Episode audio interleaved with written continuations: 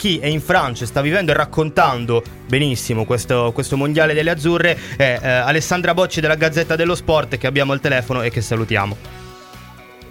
Ciao, buongiorno, ben trovati. Buongiorno. Buongiorno, beh allora abbiamo detto tu sei lì, eh, stai vivendo davvero le emozioni, raccontaci un po' queste emozioni perché le partite le vediamo, però il contorno, l'atmosfera che si respira in generale ma soprattutto intorno alle azzurre nessuno può raccontarcele meglio di te. Sì, è, molto piacevole, ovviamente ci sono meno tensioni, meno, meno misure di sicurezza, meno stress rispetto al mondiale maschile, eh, gli europei. Io tre anni fa avevo fatto gli europei in Francia, era un po' tutto blindato, molto, molto, molto difficoltoso. E in Francia il, il calcio delle ragazze è è considerato in altro modo rispetto a quello che accade da noi, eh, ci sono dei club molto popolari, c'è un club come il Lione che è probabilmente il migliore d'Europa ed è quello anche ricordo che un paio d'anni fa ha cercato di ingaggiare Barbara Bonansea che invece ha preferito la Juventus visto che era tifosissima sin da piccola. E questa è un'altra cosa che incuriosisce un po' i colleghi francesi, il fatto che una ragazza abbia potuto rifiutare il Lione, ma evidentemente c'erano ragioni più profonde. Sì, tra l'altro la scorsa estate per Barbara Bonsé arrivò anche una grossissima proposta uh, dalla, dalla, Cina. Eh, Alessandra, parlavamo prima di come l'Italia sta vivendo e percependo in maniera completamente nuova il calcio femminile. Parlavamo del comune di Rofrano eh, dove insomma ci sono le origini di Logarzo, la, la giocatrice dell'Australia che ieri eh, dopo la prima partita con l'Italia si è resa protagonista anche contro il Brasile. Ci sono 1500 abitanti lì che stanno vivendo il mondiale nel mondiale, ma ci sono tantissimi tifosi che si stanno con- mm, cominciando ad avvicinare al calcio femminile percependolo in maniera completamente diversa rispetto a qualche anno fa. Cos'è cambiato? Ma dunque diciamo che la volontà della Federcalcio di dare queste ragazze di normalizzare, dico sempre io, la situazione, perché è chiaro che non si può poi parlare di parità salariale o di altre battaglie che stanno facendo per esempio le ragazze americane, ma sappiamo anche che nel, nel soccer le, le, ragazze sono più popolari negli Stati Uniti rispetto agli uomini, che è uno sport molto diffuso. Credo che il messaggio delle nostre ragazze è quello che la Federcalcio ha voluto eh, mandare questi anni, questi ultimi anni con l'aiuto anche dei grandi club è normalizzare, nel senso rendere il calcio femminile, che chiaramente non deve essere visto con gli, altri, con gli occhi con i quali si vede il calcio maschile, rendere il calcio femminile uno sport eh, per le ragazze come tutti gli altri. Una ragazza che vuole andare a giocare a pallone non, non deve essere considerata stravagante rispetto a una che gioca a tennis o o pratica la danza o studia danza classica. Ecco, credo che questo sia un po' il meccanismo che si deve mettere in moto, probabilmente questo, questo mondiale per come le azzurre lo stanno vivendo eh, è, un, è, uno spot molto positivo, dopodiché eh, bisognerà continuare eh, su questa strada perché eh, ovviamente come dice molto spesso la, la CT Bertolini, la grande vittoria non, sarà, non, dovrà essere il risultato sportivo, che peraltro come sappiamo per ovvi motivi non potrà essere eh, qualcosa di pazzesco, ma eh, sarà avvicinare eh, più ragazzine al calcio e eh, rendere più facile praticarlo se lo vogliono praticare e quindi creare una base duratura che poi in futuro possa permettere la costruzione di una squadra più forte perché è abbastanza stravagante, questo è il paradosso italiano, che un paese eh, eminentemente calcistico abbia un movimento femminile così invece finora completamente nascosto. Ecco, questo un po' è una cosa che non succede in Germania, in Olanda, in Inghilterra, in Francia, paesi nei quali c'è un grande amore per il calcio maschile, ma c'è anche molta, diciamo, insomma, una buona organizzazione del calcio femminile. Ecco, quindi tanti tasselli sono stati messi, come dicevi giustamente eh, tu, è stato molto importante l'input, il lancio che è stato fatto eh, dai vari palazzi e dai vari club, quindi non possiamo far altro che migliorare. Poi visto anche che la sensibilità comunque della gente comune è, migliorata, è, è, bello vedere comunque le ragazze che giocano, sono delle atlete, sono delle professioniste. Sì, sì, c'è grande, adesso c'è entusiasmo, io mi auguro che stasera arrivi anche un altro successo perché poi sappiamo come funziona l'Italia. Mhm, esatto.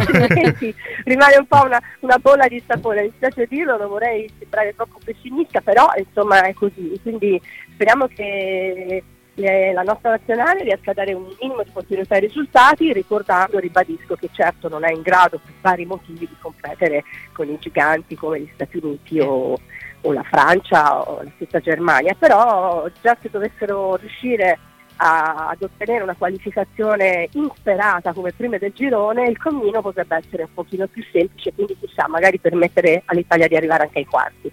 Raccontaci un po' come hai visto le, le ragazze della, della, Juve, perché poi qui su Radio Bianconera dobbiamo, non possiamo che avere un'attenzione in più sulle, sulle nostre ragazze bianconere, che tra l'altro sono lo zoccolo duro della formazione di Milena Bertolini. Sì, beh, eh, dunque, la Bonansea ormai, a parte che non era una sconosciuta perché Star Football l'aveva inserita tra le 10 attaccanti da tenere d'occhio già prima all'inizio del, del mondiale. Così, giusto per eh, dire. Lei, eh. Naturalmente lei ha, ha, avuto questa grande così, ondata di popolarità, ma Saragama quando è conosciuta, ha giocato nel PSG, e c'è grande ammirazione anche per la Giuliani che mi sembra veramente un portiere in gamba, il portiere forse il ruolo un po' chiave nel calcio femminile, nel senso che per ragioni proprio fisiche è il ruolo nel quale si nota più la differenza con, con il calcio dei maschi. Ed è arrivata davvero veramente... in ottima forma. Ottimo davvero il lavoro forma. fatto nel corso della stagione insieme al sì, preparatore sì. juventino Giuseppe Mammoliti. Sì, sì, sì, sì, ha fatto veramente, tutti dicono farsi da gigante e credo che comunque venendo da un club ben conosciuto in Francia eh, siano un po' così sotto, sotto, osservazione, ripeto, poi è una cosa che riguarda soprattutto gli attaccanti, perciò la Bonanfè con, con la sua doppietta alla prima giornata già si è fatta molti ammiratori. Un focus un attimino su Milena Bertolini, come l'hai trovata? È carica, comincia, è solo bello questo entusiasmo, magari porta un pizzico di pressioni, l'hai vista concentrata, vole, vole, volenterosa di vincere per no, stasera? Io trovo, non, non ho, diciamo, cioè non, onestamente non la conoscevo per questo mondiale, l'avevo intervistata una volta a Coverciano, proprio quando è cominciato il raduno e insomma non posso dire di conoscerla, però a vederla così nelle conferenze stampa, a sentirla parlare, a vederla dopo le partite. Mi sembra una donna molto, molto pragmatica, molto tranquilla, come temperamento appunto ricorda molto Ancelotti perché sembra una persona che prende le cose con, ehm, con misura, insomma con la giusta passione ma anche con il distacco necessario a una persona che fa il suo lavoro, che deve mantenere diciamo così, la calma perché è lei che deve gestire il gruppo, ma mi sembrano tutte ragazze molto tranquille, ecco, anche Saragama mi sembra una persona determinata, focalizzata, ma eh, penso che non, no, ecco, diciamo che non, non credo che rischino cali di concentrazione o vanità, visto tutta questa popolarità che hanno in questo momento, un'esposizione mediatica alla quale certamente non sono abituati. Alessandra, hai utilizzato una, una frase che insomma in questi anni ci ha, ci ha tanto entusiasmato, la calma. E, mm. e, parlando di atteggiamento positivo di, di un allenatore, insomma, Edo. viene naturale, insomma, visto che qui si parla di Juve, eh, sta arrivando, insomma, è vicino Maurizio Sarri, ma chi è andato via è Massimiliano Allegri che ieri ha detto eh, che ha intenzione di restare fermo per ricaricare le batterie. Eh, pensi sia la decisione giusta? Secondo te era davvero scarico Massimiliano Allegri? Sì, ma non so, io lo conosco piuttosto bene, non so se ce la farà stare fermo un anno perché eh, secondo me non ce la fa, però è vero che sono stati anni abbastanza stressanti per lui, soprattutto l'avventura della Juve è stata molto importante, ha portato tante vittorie, ma anche tante, tante critiche, soprattutto nell'ultimo periodo, io l'ho visto due o tre volte dopo, dopo l'Ajax, dopo l'Atletico Madrid, eh, lì eh, l'ho sentito, ma eh, mi sembrava veramente un po', un po', ecco sì, un po' stanco, proprio eh, quasi svuotato perché in certe situazioni è stato, eh, vabbè, eh, insomma, è stato un po', lo sappiamo, nell'occhio del ciclone, mm-hmm. la qualità del gioco, tutto il resto. Credo che lui mh, è uno che sembra molto impermeabile alle critiche, ma non è assolutamente così, nel senso che sì, è impermeabile, ci passa sopra, ma certe, certe critiche, certe... Eh, certi dibattiti credo che abbiano lasciato un pochino il segno. Ecco.